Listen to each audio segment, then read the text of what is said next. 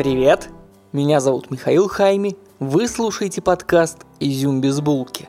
Подкаст так называется по самой вкусной части кексиков – изюму, который вынимаешь пальцами из разваливающейся булочки с корицей, которая обдает тебя паром. Мы точно так же с вами выцепим интересное из исторических событий. Это вторая передача из цикла разговоров про людей с инвалидностью – Первый выпуск был про Рэя Чарльза, слепого пианиста, и Фриду Кала, парализованную художницу. Сегодня будем говорить про политиков-инвалидов, у которых получилось сделать головокружительную карьеру в одном из самых конкурентных мест на свете – в американской политике в начале 20 века. Герои – Вудро Вильсон и Франклин Делано Рузвельт, два американских президента, которые вели свою страну в Первую и Вторую мировую войны соответственно. Этот цикл я веду вместе с Дмитрием Чешевым. Дима инвалид-колясочник, в результате травмы спинного мозга парализован ниже уровня груди. Сейчас Дима учится заново ходить. Он мотивационный спикер, и вы можете найти Диму в Инстаграме и во всех соцсетях. Набирайте в поиске Дмитрий Чешев или переходите по ссылке в описании. И перед тем, как мы с вами начнем, я напомню, что подкаст выходит только благодаря вашей поддержке на Патреоне.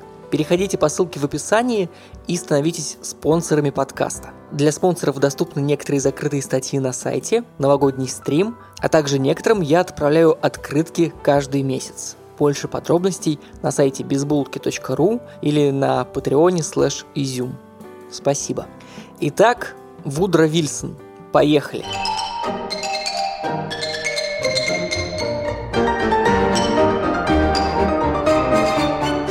Вы знаете, у Вудра есть нечто общее с Эрихом Марией Ремарком, который взял себе среднее имя в честь своей матери. Вудра, названный в рождении Томас Вудро Вильсон, во взрослом возрасте использовал свое среднее имя Вудра, это фамилия его матери, как свое первое и основное имя. Предки Вудра приехали из Ирландии и Шотландии в самом начале 19 века в поисках религиозной свободы – при этом США как таковых еще не существует. Это более разрозненное государство, чем сейчас Штаты. Поэтому его предки просто уезжают очень далеко, где можно будет исповедовать свое христианство. Вудро родился в 1856 году, третьим из четырех детей своих родителей и первым мальчиком. Отец Вудро был пресвитерианским пастором, и это важно по двум причинам. Ну, нет, даже по трем причинам. Первое. Отца переводят на службу из Виргинии в Джорджию, с севера на юг страны, куда переезжает вся семья. Второе.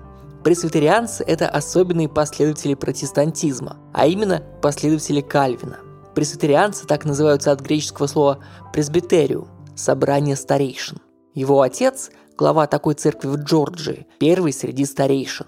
И на службы и собрания своей церкви отец всегда берет с собой сына, который учится управлению и общению с людьми от своего отца. Тут я забыл третью важную причину, значит она была неважной, и причин все-таки две. Раннее детство Вудра проходит во время гражданской войны в США в Южных Штатах. Его семья считает себя конфедератами. Они владеют рабами и боятся новой жизни. Но после войны меняется немногое. Вудро идет в школу, и тут оказывается, что он не может читать не, не умеет, а именно не может. У него ужаснейшая дислексия. Он не видит слов на странице и учится на слух. Его отец смог научить его читать только во взрослом подростковом возрасте. Но у Вудера есть другие проблемы со здоровьем. Он болезненный. Он считает, что избран Богом для особых дел и многочисленные недуги психосоматической природы. Головные боли, потери сознания, проблемы с желудком воспринимаются им как знаки свыше, как нечто, что закалит его, чтобы он стал сильнее. Бра. Не люблю такое и не стал бы дружить с Вудро. Напишите свое мнение в комментариях к выпуску или у меня в соцсетях, ссылки в описании. Когда Вудер поступает в Дэвидсонский университет, который готовит специально пресвитерианских пасторов, у него резко ухудшается здоровье. Что, конечно, всегда свыше, что стать пастором и пойти по стопам отца у него не получится. Ну а, по-моему, просто очень сильное воспаление хитрости. Вудро возвращается домой и поступает в Принстон, где начинает интересоваться большой политикой и историей США. В Принстоне у него появляются друзья, он ходит в хоровой кружок, и так называемые припадки уходит. После вуза он идет учиться на адвоката Виргинский университет, но там сложные припадки снова возвращаются, только для того, чтобы парень смог вернуться домой. Это 1880 год. Вудро 24 года, и родители больше не разделяют его отношение к припадкам и вскоре обвиняют его в лени. Единственное, что хорошо получается у Вудра, это читать лекции и выступать перед людьми. Он с головой уходит в академическую карьеру. Поступает в аспирантуру в университет Джона Хопкинса, чтобы стать доктором философии. И здесь рукой снимает всю его припадочность. Вудра оказывается отличным преподавателем. В детстве он учил наизусть Библию на слух, чтобы ассистировать своему отцу. И также на слух он учит лекции своих преподавателей, чтобы самим работать с профессором. Он собирает разрозненные данные и пишет книгу «История американского народа». Преподает в нескольких университетах и становится преподавателем политических наук, а позже ректором Принстонского университета. И вы можете спросить, где же его инвалидность? Давайте немножко разгонимся. Карьера Вудра идет стремительно вверх. Он непревзойденный оратор, когда отстаивает свою точку зрения, и очень больной человек, когда ему противостоят. Сначала он избирается губернатором Нью-Джерси, как ректор, который навел порядок в Принстоне, значит и в Джерси сможет. В 1912 году в США проходят выборы президента. Вудро заручается поддержкой демократической партии, для которой очень удобно иметь в своих рядах доктора политических наук и председателя Американской исторической ассоциации. В республиканской партии происходит раскол. Уильям Тафт, действующий президент, собирается идти на новый срок, но ему мешает Теодор Рузвельт, который раскалывает партию, уводит сторонников и создает свою прогрессивную партию, третью в стране. На фоне всех этих перипетий выборы очень легко выигрывает Вудро. И тут на наш современный вкус начинаются проблемы. Вудро, пусть и ректор, и доктор наук, на самом деле не так умен, как хотелось бы. Он прекрасный представитель старых южных штатов, человек, который на полном серьезе считает себя богом избранным, и многие его решения подходят для представителя церковной общины Южных Штатов, а никак не президента. Сначала он вводит общий федеральный налог для жителей США, который похож на церковную десятину. Потом основывает резервную систему, которая выполняет функции Центрального банка в Соединенных Штатах. Но кроме контроля над валютой, Уилсон вводит законы, разбирающие особо крупные бизнесы и монополии на более мелкие составные части. Вся его политика направлена на усиление президентской власти и ее министров. При Вудро начинается Первая мировая война в Европе, в которую США долгое время не вступает. Он думает, что это легко принесет ему победу на вторых выборах, но выигрывает с минимальным преимуществом. И только на втором президентском сроке уже не такой популярный Вудро Вильсон входит в войну. Здесь важно, что силы США входят в Первую мировую войну только в 1917 году, когда Россия из войны выходит. Американцы с небольшим временным преимуществом прибывают в Европу, как раз в тот момент, когда Восточный немецкий фронт разворачивается от России и присоединяется к другим войскам на Западном фронте, куда как раз прибывают американцы, которые помогают англичанам и французам очень быстро завершить войну. Вудро, который, как вы помните, считает себя богом избранным, начинает думать, что у него получится объединить весь мир. Ведь в Европе сейчас разгром. Он предлагает организовать Лигу наций, объединение всех стран. И тут я передам слово Диме. Миша, привет! Привет все, кто нас сегодня слушает. В 1919 году Вудро Вильсон заболевает по-настоящему. Скорее всего, у него был испанский грипп. На фоне этого и осложнения старых травм у Вудра с каждым годом становится все хуже со здоровьем. Судя по всему, было несколько микроинсультов у него, начиная с 30 лет. И вот в результате у Вудра Вильсона отнимается зрение на левый глаз. Он испытывает проблемы с умственной работой. Ему приходится много времени проводить а, в отдыхе. Но несмотря на все это, он продолжает свою политическую карьеру. Он много ездит по миру, участвует в дебатах в Париже при подписании Версальского мирного договора. Он принимает решения по политическому устройству послевоенных стран Германии и Турции. Это все ужасно стрессовая ситуация для старика. И в 1919 году у него происходит инсульт, и он становится инвалидом. У него отнимается левая половина тела. Он проводит большую часть дня во сне. При этом, находясь в сознании, он продолжает руководить страной. До 1920 года его состояние держится в тайне от э, населения. А когда о его болезни становится известно, он продолжает исполнять свои функции до самого конца своего президентского срока в 1921 году. Например, он выступает арбитром в территориальных спорах между Турцией и Арменией, где финальную границу как раз провел Вудро. Это, к сожалению, привело к армяно-турецкой войне, но он все-таки хотя бы попытался. Последние три года жизни э, Вудро Вильсона после президентского срока ну, не стали особо легче в плане здоровья. Он постоянно пытается заниматься какой-то работой. Он пытается вести адвокатскую практику, но это не приносит ему никакого удовольствия. Он пытается писать историческую литературу, но это тоже слишком тяжело э, для него. Ему становится все хуже и хуже в здоровьях, и он выступает с речами и дает много интервью для своей биографии. Он умирает в 1924 году в возрасте 67 лет. Знаете, многие, э, когда рассказывают о Вудро Вильсоне, уделяют много внимания его президентской карьере. Это действительно ну, нормально, это естественно, это интересно. Но мне кажется, что ключевым эпизодом в его жизни это было эпизод в детстве. Он долгое время не мог читать и писать. Сейчас мы это называем дислексией, и специалисты современные вполне успешно справляются с этим недугом. Но во времена детства будущего президента не было таких специалистов. Даже болезни такой не было. Но Вудро Вильсону удалось самостоятельно справиться с этой проблемой. Усилием воли.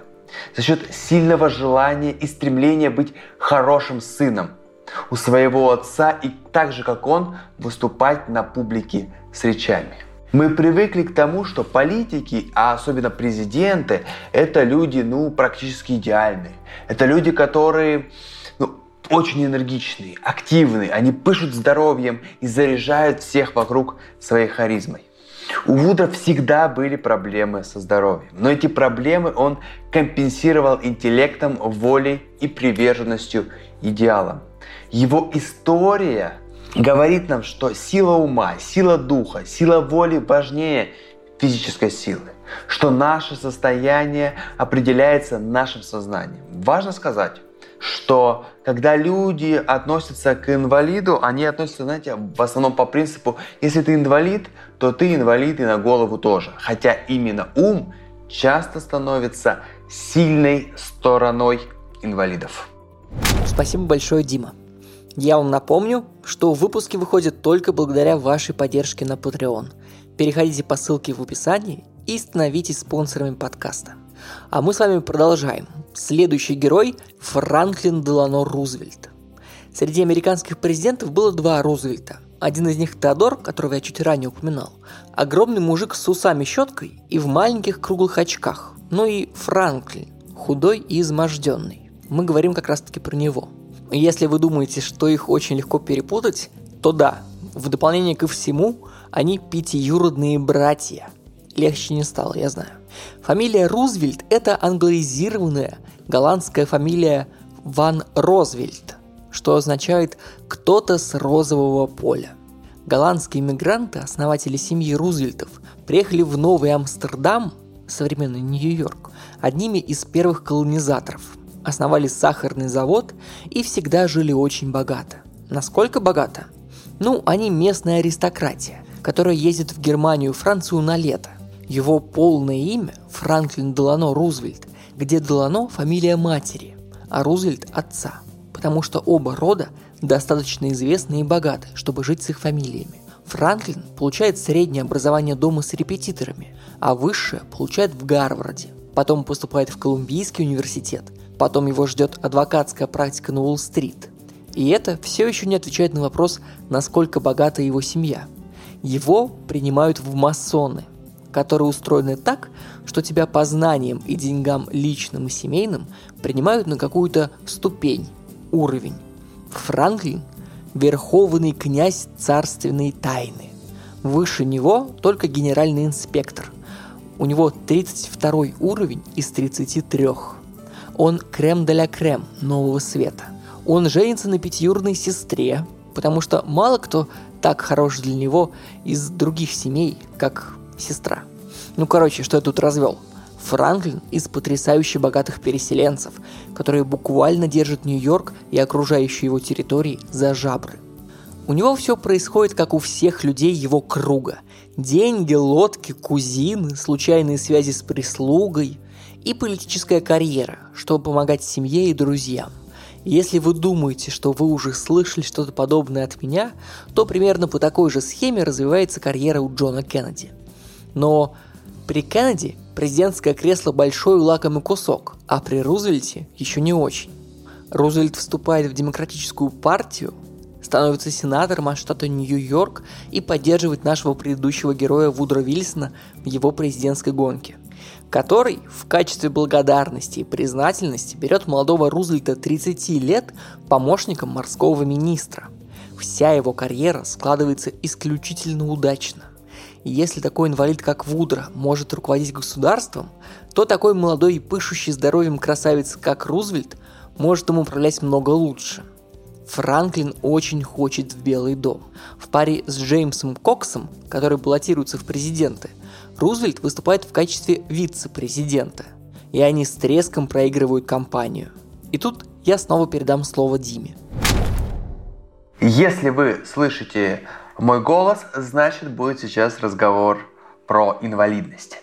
Миша, спасибо за передачу эстафеты. В 1920 году Франклину Рузвельту 38 лет.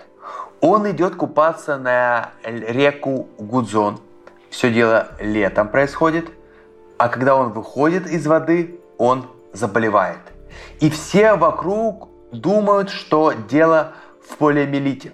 Это вирусное заболевание, которое поражает спиной мозг и вызывает мышечную атрофию. Но сейчас считают, что у Рузвельта не было полиомиелита. Скорее всего, он стал жертвой синдрома Гиена-Барре. Если вы не знаете, что это такое, и пропустили ту серию Доктора Хауса, где об этом рассказывали, сейчас я вам объясню. Синдром Гиена-Барре – это аутоиммунное заболевание, при котором организм атакует собственную нервную систему, что в результате приводит к параличу э, некоторых групп мышц и чаще всего ног. То, Самое, что случилось с Рузвельтом. В 38 лет он потерял возможность самостоятельно ходить и стоять, а также страдал сопутствующими заболеваниями, например, с пищеварительной системой. В 1921 году он берет большую паузу от политики и начинает заниматься восстановлением. Он достаточно богат, его семья достаточно богата, и ему доступны многие врачи и многие лекарственные препараты, хорошая медицина. Но поскольку это вряд ли полиомиелит, то его не могут вылечить. И Рузвельт проходит курс реабилитации, физиотерапию, он укрепляет мышцы спины и рук, он садится в инвалидную коляску и учится обслуживать себя самостоятельно. Чтобы стоять на ногах на своих, да, по необходимости, он надевает под брюки ужасные металлические скобы. Это два металлических прута. Один э, закреплен на подошве ботинок, а другой на поясе, и они сходятся, смыкаются на колени. Если стоять неподвижно, вот в таком состоянии, да, или просто стоять с поддержкой со стороны, то со стороны кажется, что все окей. Здесь я хочу а, немножко отвлечься от Рузвельта и сказать, что я тоже прохожу реабилитацию, я тоже учусь заново ходить после травмы спинного мозга. И, конечно же, медицина сильно шагнула вперед. И, например, я сейчас э, тренируюсь э, с помощью специальных тренажеров, специализированных, разработанных под мою травму, э, или использую роботаризированные механизмы, Э, технику для того, чтобы пройти курс реабилитации. Но что-то осталось точно такое же, как э, и во времена Рузвельта. Ну, например, э, совсем недавно я использовал подобные тем скобам, о которых я рассказывал, металлических. Эм, с помощью них Рузвельт мог стоять. И вот сейчас до сих пор используются подобные технологии. Если вам стало интересно, то заходите, посмотрите ко мне в Инстаграм. Э, можно найти ссылку в описании или просто заходите в Инсту или в другую социальную сеть и ищите меня. Меня зовут Дмитрий Чешев. У меня блог, посвященный не только восстановлению после травмы, но и все-таки больше даже о том, э, как преодолевать разные жизненные ситуации, находить мотивацию, находить вдохновение – у нас у каждого бывают сложные моменты. Э, ну, у меня, например, парализованные ноги. У кого-то другие сложные моменты. Это не важно. Важно, что все равно мы можем общаться, поддерживать друг друга, находить какую-то помощь и понимание. Но вернемся к нашему герою, к Рузвельту. Э, после прохождения курса восстановления э, он стремится вернуться в политику. У него есть место в демократической партии, и он возвращается и начинает работать в комитетах, комиссиях, помогая разрабатывать законодательные акты и инициативы для разных регионов.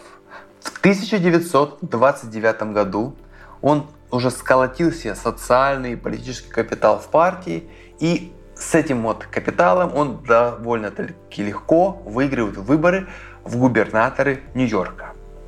И здесь еще немножко про инвалидность. Рузвельт э, считает, что у него полиомиелит.